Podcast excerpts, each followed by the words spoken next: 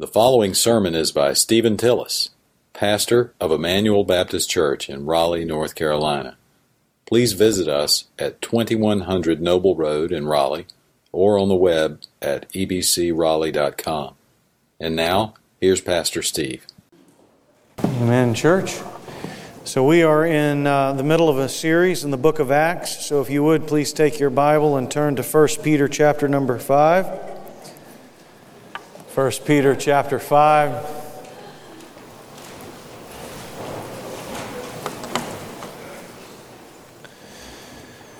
We're enjoying our time in the book of Acts, and uh, we're talking about uh, taking the gospel to the ends of the world, the good news to all the world. And uh, the book of Acts is a wonderful place for a church to really uh, root itself and ground itself into the understanding of the early church model. And so, some of the things that are important to our church, we are grounding ourselves in the book of Acts, such things as sharing the gospel. We want to be evangelistic kind of people where, uh, whether we're 10 or 90 or anywhere in between, we are learning to share the gospel, share our testimony with friends and neighbors that they might come to faith in Jesus Christ. We are learning as a church to pray, to give ourselves over uh, to prayer for the gospel to move forward to the ends of the earth. Um, all kinds of things as we continue to walk through that book that we are going to work through. Last Sunday, I uh, preached on Acts chapter number 6. And we talked about that when persecution came to the church and the church began to grow, that uh, whenever the church grows, there has to be some structure that comes along with that. And we talked about having good structure and godly people. And uh, some of you might be thinking, well, what about last week? We talked a little bit about how that the way church structure should look would be uh, elders, elder led and deacon served, and we kind of inserted in our Baptistic way committee assisted and uh, congregationally affirmed. Well, I was talking with a friend of mine here in the church uh, Wednesday evening, and they said uh, they said to me, "They said, Pastor, uh, last Sunday I went to lunch with some uh, with some of the uh, folks in the church, and over lunch we just began to discuss the sermon. And I want to say to you, that's a good thing to do if you go to lunch or at home, is just with your family and friends, is to discuss the sermon. I mean, don't don't give the preacher red ears, you know, don't talk bad about me, but talk about the sermon and the the text, and trying to see what the Lord was uh, given to us, and and and uh, so he said, I, I, asked the people at lunch, what did you learn from the, from the sermon? And they said, man, we have to be a multi ethnic congregation and we ought to be a multi uh, uh, generational congregation. And we ought to be, a, a, maybe, Lord willing, in the future, a multi congregational uh, uh, congregation. And we want the Lord to, to do a work and that our church ought to look somewhat like heaven. And he said, yeah, that's, that's exactly right. What did, the, what did the pastor, what did you think about what the pastor said from the text about, you know, the structure of the church? Church. And there were crickets in the background. so I knew that was going to happen. So we're going to take the next few weeks and we're going to talk a little bit about what our church structure, what a biblical church model of good, godly structure looks like. And, uh, and so last week I started by saying, well, that it's uh, elder led and it's deacon served and it's committee assisted and it's congregationally affirmed. And so today we want to take a few minutes and uh, take a little aside from the book of Acts, find ourselves in 1 Peter chapter number 5, and talk a little bit about what does it mean when we use the word elders elders, right? And uh, you know, when I was a kid, you know, my mom and dad would say, respect your elders, right? Anybody ever heard that before? Respect your elders. And they meant by that is somebody that was older and had more wisdom, and you need to respect your elders and, and don't interrupt them in line and hold the door open and respect your elders. Well, that is true that that is one kind of elder, somebody that is older in the life of the congregation, but that's not exactly what we're talking about when we talk about church structure and we say, what are elders within the life of the church structure. And so today we want to say what, what really is an elder, right? And so um, let me just say this before I read the text. Here's what you need to know that uh, in the New Testament you'll find these kinds of words elder, pastor, uh, bishop, overseer, and all of those words, they may have slightly different meanings, but pretty much they're synonymous. Every time you read about an elder in the life of a congregation, a pastor, a bishop, an overseer, those are the same person. Uh, maybe slight variations in what they're doing, but it's really the same person. So in, in our church, sometimes you'll hear me here. I've had uh, even some of our teenagers come up to me every once in a while and say, Pastor, you say the word elders more than you do pastors. And the reason why I use the word elder more than I do pastor is because I want to be biblical. The word pastor is only used very few times in the New Testament, whereas the elder is used quite a bit in the New Testament for the church. And so when we talk about what is an elder within the church life, really that is the person that is giving, or the people, plural in the church, the elders who are those group of men who are giving uh, godly oversight and leadership and shepherding the congregation spiritually. Our deacons come alongside and they serve the physical needs of the congregation course, I told you last week, committees aren't in the Bible, but if you want to have one, they come alongside and they assist the elders and the deacons in carrying out the mission of the church. And then the congregation as a whole affirms the leadership and submits to the leadership that God has set in place. And so, what I want to do today is I want to say, look, if the, tr- if the tr- uh, uh, structure of the church should be that you should have a, a body of elders who are leading your congregation, then maybe we should look at those guys for a minute and see what is at the heart of what they do and who they are and why in the world would anybody want to be an elder.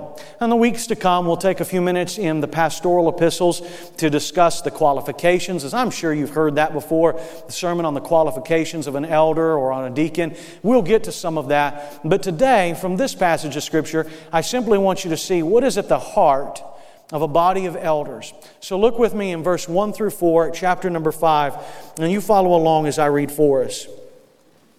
Therefore, I exhort the elders among you, as your fellow elders, and witness of the suffering of Christ, and a partaker also of the glory that is to be revealed. Shepherd the flock of God among you, exercising oversight, not under compulsion, but voluntarily, according to the will of God, and not for sordid gain, but with an eagerness, not yet as lording it over those allotted to your charge, but proving to be an example to the flock.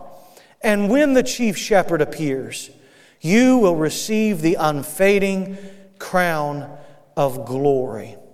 First of all, from this text in verse number one today, I want you to see who is an elder? Well, if you look back, you see in verse number one where most of your translations it'll say therefore, or maybe it begins by saying so. And this is not divorced or separated from all that has gone forth in the first four chapters.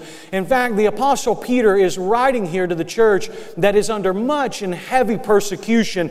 And he is saying to them, because the church is under persecution, because the church is facing all of this, all the more we need good, God godly eldership ruling and leading within the life of the congregation. He says, therefore, I exhort the elders among you. And so, who is it that can be an elder? Let me just give you a, a few thoughts on here. First of all, the, the, the man or the, uh, the man who wants to be an elder within the life of the congregation is one who is in a faithful fellowship, who is an ordinary man with an extraordinary desire. The Bible says in 1 Timothy, if you desire the office of a bishop.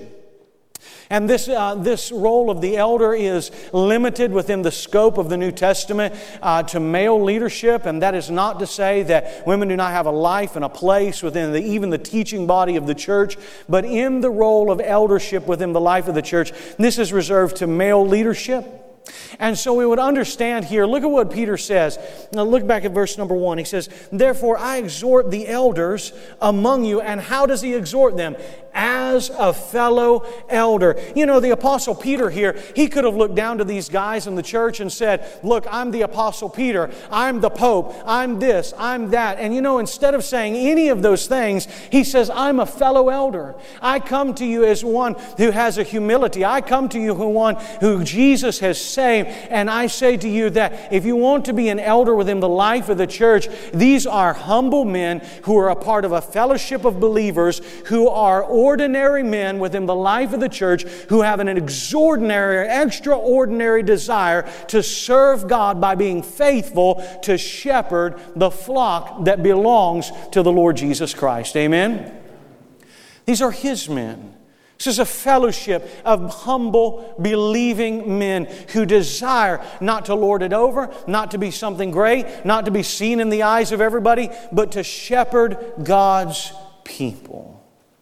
You say, how does that desire come into the heart of a man? Well, I would say probably in about three ways. And first of all, that man has an inward compulsion, an inward desire that he wants to read and study and help God's people and teach them and lead them and train them and walk with them faithfully throughout a lifetime. And then the Holy Spirit pours in that desire. He calls men into the ministry, He calls them into the role of the eldership. And then the body of Christ, the wider body of the church, affirms what they see in a man's life. So there's an inward desire to shepherd God's people. There is a extraordinary desire placed in them by the Holy Spirit to serve and to lead and guide God's people. And then the body of Christ looks and they say, that man has the marks of humility, of leadership, of guiding. That man could serve to be a shepherd. That's the kind of man that I want to humbly submit my life to within the congregation of the church. It's a fellowship of men who are ordinary in their abilities and skills, but they have an extraordinary desire that's been given to them by God that flows from the inner life and that is affirmed by the body of Christ. And what they want to do is not be set on a pedestal. They want, as Gregory of Nazianzus once said, that they want to be servants of God's servants. They want to lift up and esteem and pull the body of Christ into a holy relationship with God and lead them in the way that they ought to go. But look back down at the text and look at what Peter says in verse number one. Not only are these men, these a fellowship of ordinary men with extraordinary desires, but look here it says, And I come to you as a witness of the suffering of Christ I come to you as a witness of the suffering of Christ. These men have, at the very core of their being, a desire to bring people to the cross of Calvary. It was Peter that was there at the resurrection, but that's not what he says. He doesn't say, I come to you as a witness of the resurrection. I don't come to you as a witness of the transfiguration. I don't come to you as a witness of the feeding of the 5,000. He says, I come to you as a witness of the suffering of Jesus Christ.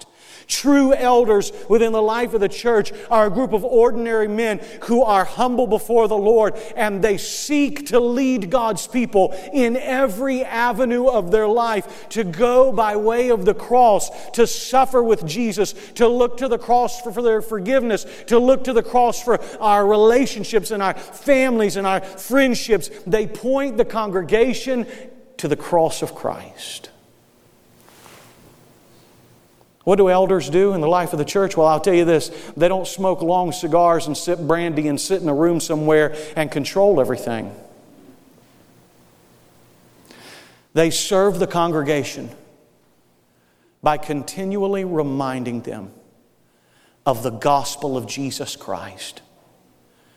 And I stand, and this is a hard text for me to preach today, but I, because I, I, am an elder and we're working towards something in the life of our church. But I want you to understand that what I am supposed to do every single day of my life, and far more on the Lord's day, is to point everybody that is in this room to the cross of Jesus Christ. Not to myself, not to my skills, but to Jesus alone, who died for the sins of those who believe. I tell you on the authority of Scripture, Flee to Jesus and he will save you. For God so loved the world that he gave his only begotten Son, that whosoever believes in him should not perish but have eternal life in Jesus Christ. He is the answer for every human problem in all the world.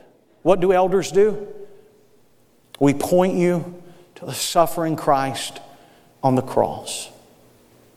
Notice this who are elders? Fellowship of humble, ordinary men with extraordinary desires placed in them by the Holy Spirit. These are men for whom Jesus Christ on the cross is paramount to everything that we do. We witness, we testify, we martyrdom to the cross of Christ.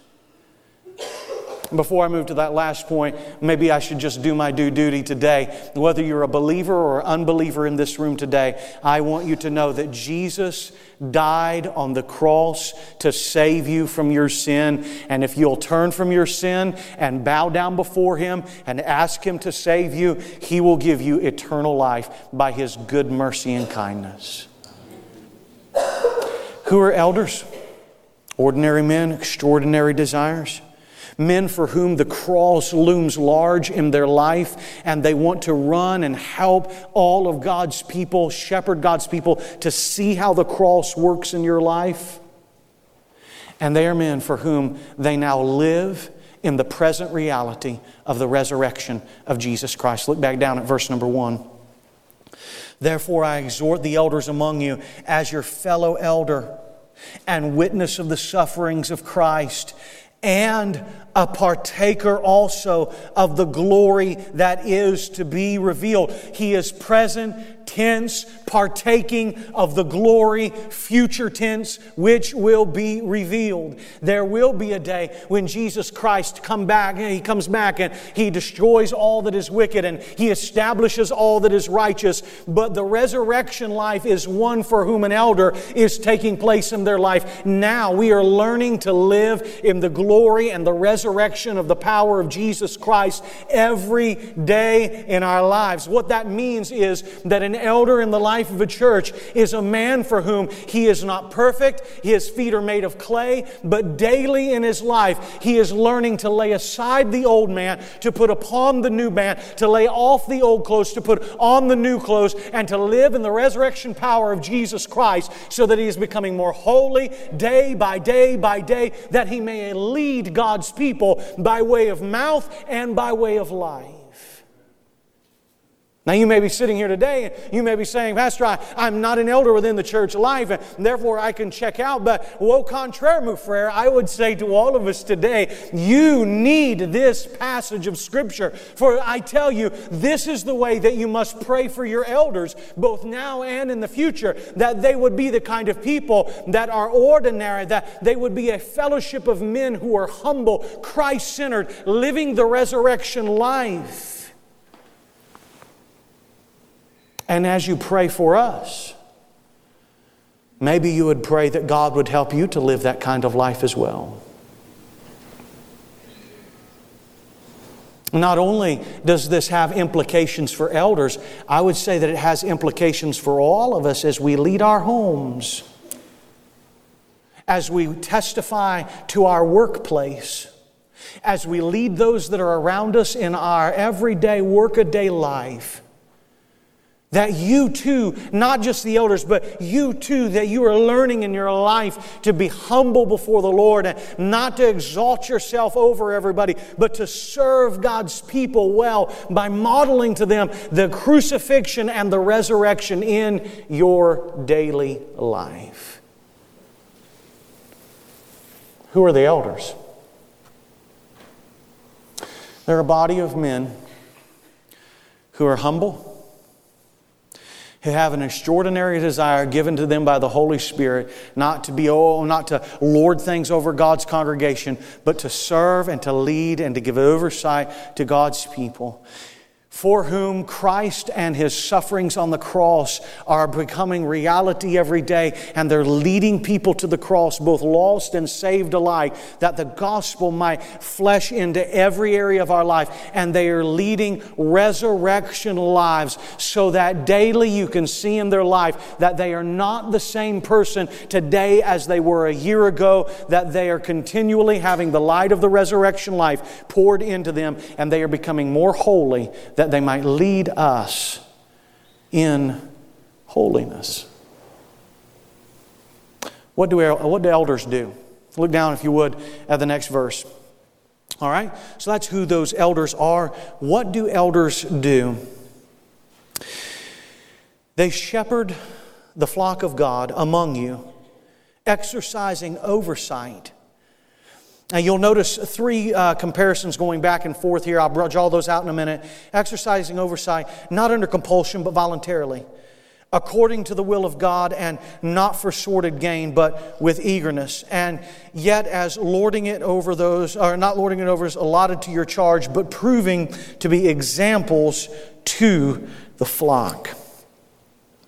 What elders do, you'll notice two big words in verse number two that I think would help us get to the heart of what elders do. They shepherd and they give oversight.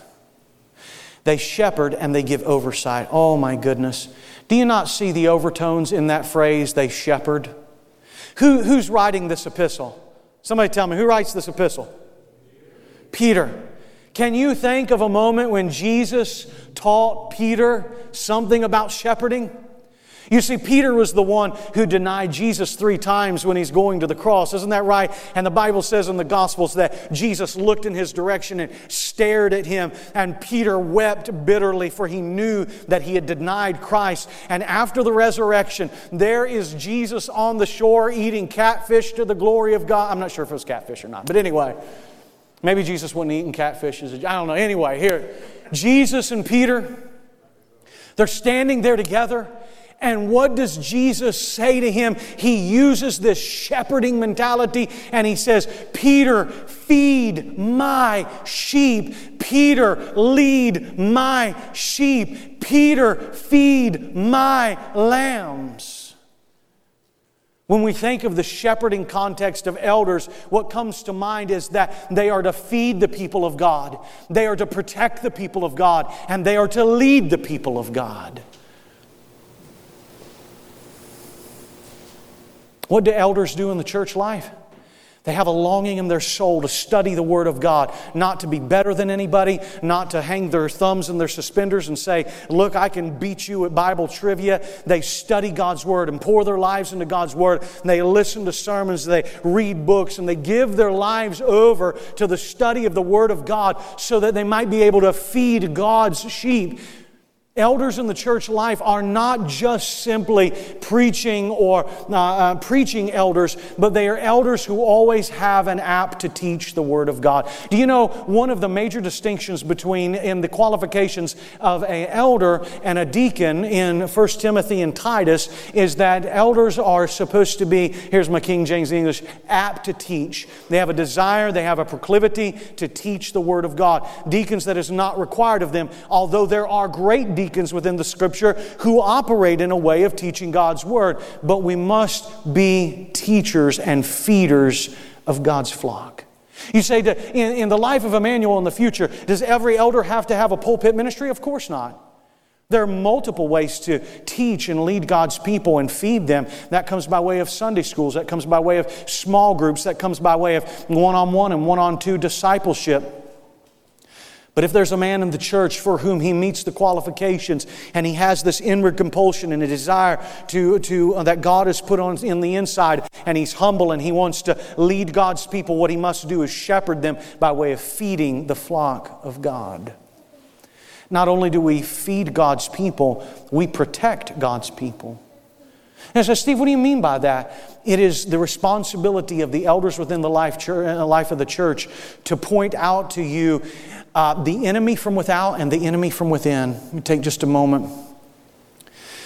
So, I don't call a bunch of names of people in the world that are doing wrong, but you'll notice that what I do try and do is point out to you false gospels.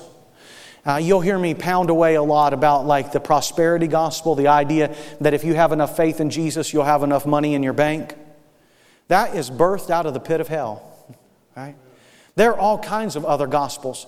There is, a, there is a strain of charismatic gospel that would say that if you have enough faith, the healing will last. That's wrong.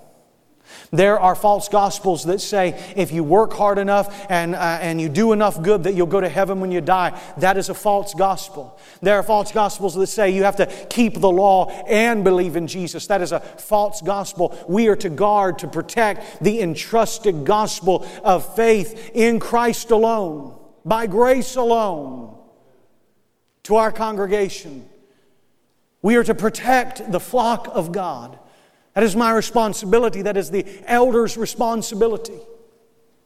Not only from the enemy without, the elders have the responsibility and the authority in the life of the congregation that when you become your own enemy, when you have unconfessed, habitual, ongoing sin against God, it is the gut wrenching, hair loosening, ulcer, heart conditioned responsibility with tears and frustration of the elders to come and sit with you and say, My brother, my sister, you're sinning. To come again with more elders. And if need be, to bring you before the congregation and say, This isn't right.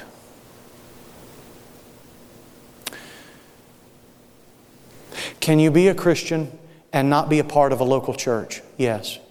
Can you be a Christian and be right with God and not be a part of a local church? No. To be a Christian is to place yourself under the authority of Jesus and under the authority of his under shepherds within the life of a local congregation so that we may walk in your life with you, protect you from the enemy without and lead you to destroy the enemy within from the power of the Holy Spirit, that you might live a right and a true and a holy life. They shepherd. That is, they feed and they protect. But what else do they do? They guide. Look at what it says shepherd the flock of God among you, exercising oversight. And notice now, I'm not, this is not Steve's uh, teaching, this is the Bible. Exercising oversight. Now, watch, here's the, here's the catch. Not, not under compulsion, but voluntarily, according to the will of God, and not for sordid gain, but with much eagerness. Watch now, not yet lording it over those, but, and, and we're going to get to that. There's, the elder should never lord it over the congregation, but look at the rest of the verse. Nor lording it over those allotted to your charge. See, brothers and sisters, God's church is not the Republic of the United States of America. It is God's grace to us to be a part of a church where we submit ourselves to the elders. What kind of elders? Those who are humble, those who set Christ and His cross before us, those who are living a resurrected life, those who are seeking to feed and to guide and to protect and not lording it over. But nonetheless, elders provide oversight, direction, guidance. They lead the church in the way that God wants His church to go in a biblical, in a right manner so that the church is always seeking to evangelize the world and to disciple believers and to love our neighbors as ourselves. And in so much as they give oversight in those types of directions, they are doing the work of the living God. Look back down and notice the contrast back and forth of how they are to shepherd and give oversight. Shepherd the flock of God. And notice, you see, you see how immediately the elder is reminded here that it's not his flock, but it's God's flock, right? It's not, this is not our people, this is God's people. I don't tell people this is my church, this is God's church. I'm simply an under shepherd in God's ministry. And look here shepherd the flock of God among you exercising oversight. Now, how do you do that? From the negative standpoint, not under compulsion. That is, nobody forces me to, to, to, to lead God's people. And I want to say, listen, there are, time, there are times when young men, uh, their moms and dads, that will push them and urge them and say, you ought to be in ministry and force in some ways, or dad or grandpa was in the ministry, and therefore they feel a compulsion that they must be an elder in the life of the church, and that ought never to be the case. It is not under compulsion, but it's voluntarily not under compulsion, but voluntarily or freely. And what does it look like to be an elder within the life of the church in a free way? that you do it according to the will of God. How are elders supposed to lead? God's way. God's way. And look what it says here not for sordid gain. There's a special place. I won't say that. Listen, those bunch of yahoos on the television that tell you, send me your money. Yeah, I just say you might. There's a special place in hell for a bunch of those people. All right.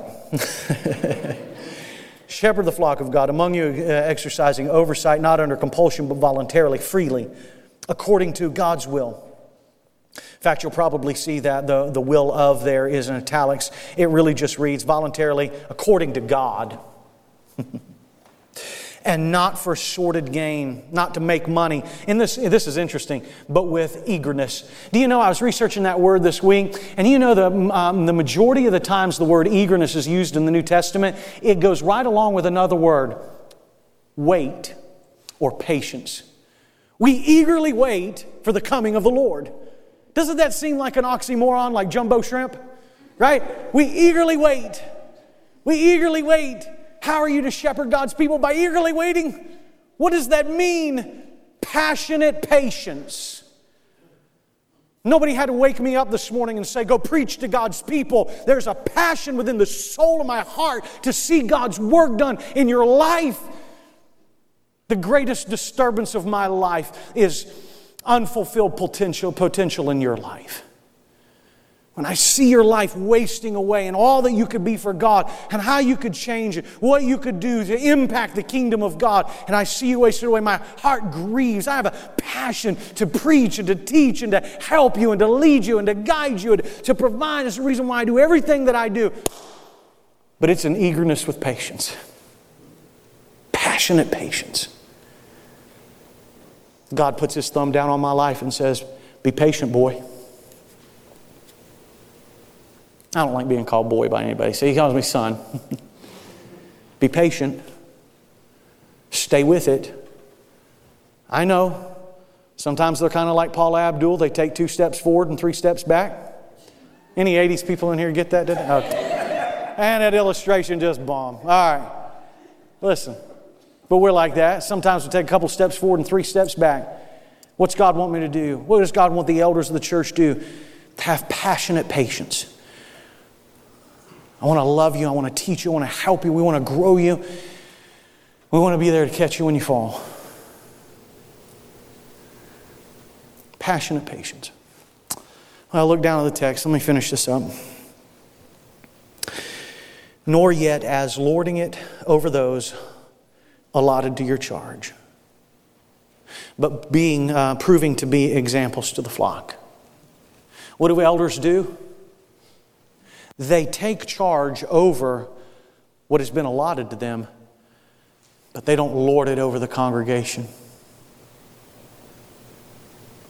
It's not about who has the biggest roar, it's about who looks like Jesus.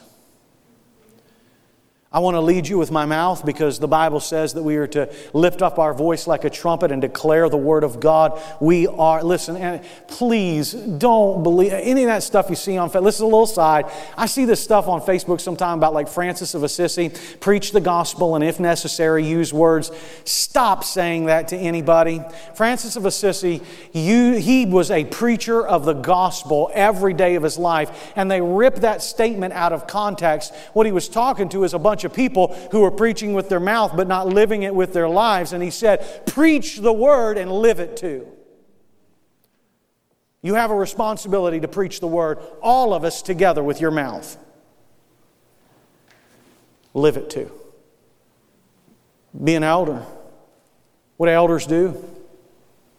They're examples of Jesus. Hey, so as we move forward in this church life, what elders look like? They look like humble, ordinary men with an extraordinary desire put in them to take people to the cross and to live the resurrection life. What do they do? They shepherd God's flock, they give oversight to God's people, and they're modeling Jesus. And in the life of this church, even going forward, an elder must be the kind of man who can say, along with the Apostle Paul, Follow me as I follow Christ.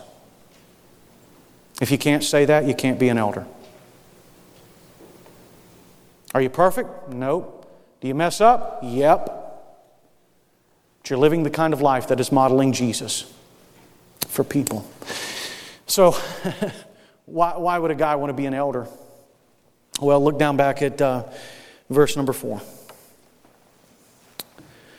And when the chief shepherd appears,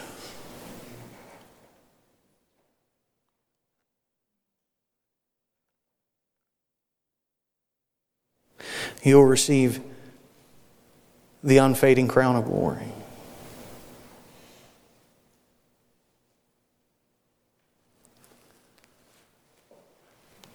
When the chief shepherd,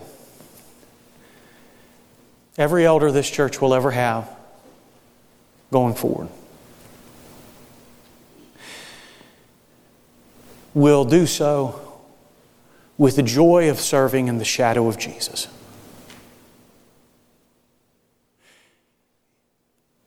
For better, for worse, for richer, for poorer, whatever we look like as a congregation, you are the bride of Jesus. And my work is temporary. One day He will come and He'll make us all the way that we should be. Amen? And until that sweet day comes when the chief shepherd the one that knows everything we ought to do and where we ought to be and how we ought to do it. Until He comes, the joy for elders that serve in the life of this church be in some small measure.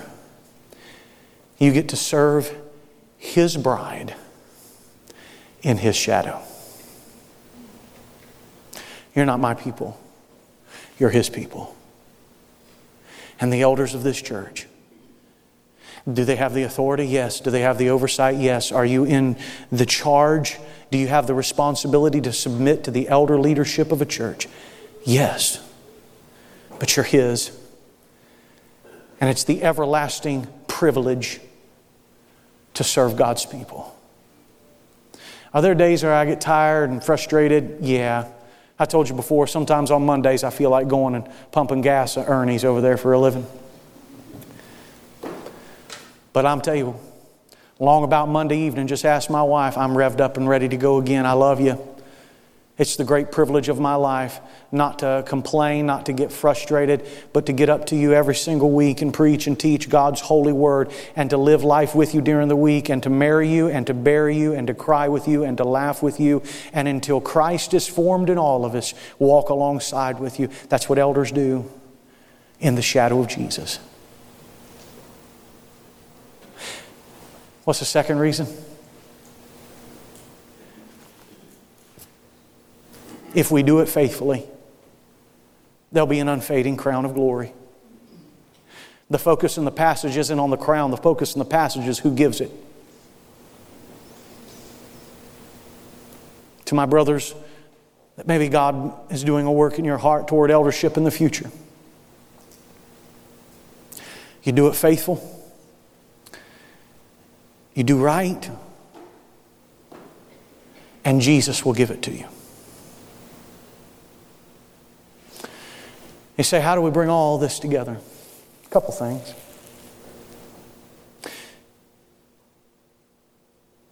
Throughout the New Testament, whenever you look at the, uh, in the local church, it's almost always in the plural elders, elders, elders. We're working toward and praying for, and this is a slow progress in the right direction of having a biblical model of leadership. The seeds that I'm sowing today will produce a garden of biblical leadership in the future. Is there a lot more for us to talk? What does that look like here? What does this happen? Yeah, and we'll provide all of that in time and training. But today I wanted to see I wanted you to see what the heart of elders are. It's a group of men who are humble, who have given their lives over. They don't have to be professional, they don't have to be paid staff, but they've given themselves over to shepherding and guiding God's people. Early this morning, I had my attention drawn to this. You'll receive the unfading crown of glory. Do you know why the chief shepherd will give the unfading crown of glory? Not because me or any other elder that serves in the life of this church in the future is able in and of themselves or good in and of themselves or has the power or the skill or that there's anything that we have done. But the reason why the chief shepherd gives the crown of glory is because someday, about 2,000 years ago, on a hill called Golgotha, he wore a crown of thorns and took into himself all the sin and all the shame that this poor man would ever commit in all of his life and died to atone for our sins. That's why he's the chief shepherd. I submit to you today, this is a moment in the life of our church that will help us moving forward as we think about biblical leadership as we think about how do we pray for the men who will guide and direct in the life of the church. How should church look like? How submissive am I to God and His under shepherds? And is my attention really focused to Jesus alone? You bow your heads with me and close your eyes? Heads are bowed, eyes are closed. Hey, this is just a good time for you to pray. Maybe, this week you've not had an opportunity to pray too much. There's nobody looking around. Why don't you just pray right there? Just say, Lord, and you talk to Him about whatever's on your heart. Are you submissive? Are you praying for biblical leadership and elders? Are you wanting your life, whether you're an elder or never be one, are you wanting your life to have those qualities? Maybe you're here today and you need that King who died on the cross for your sins. And you know there'll never be a crown of glory without a crown of suffering. Trust Him.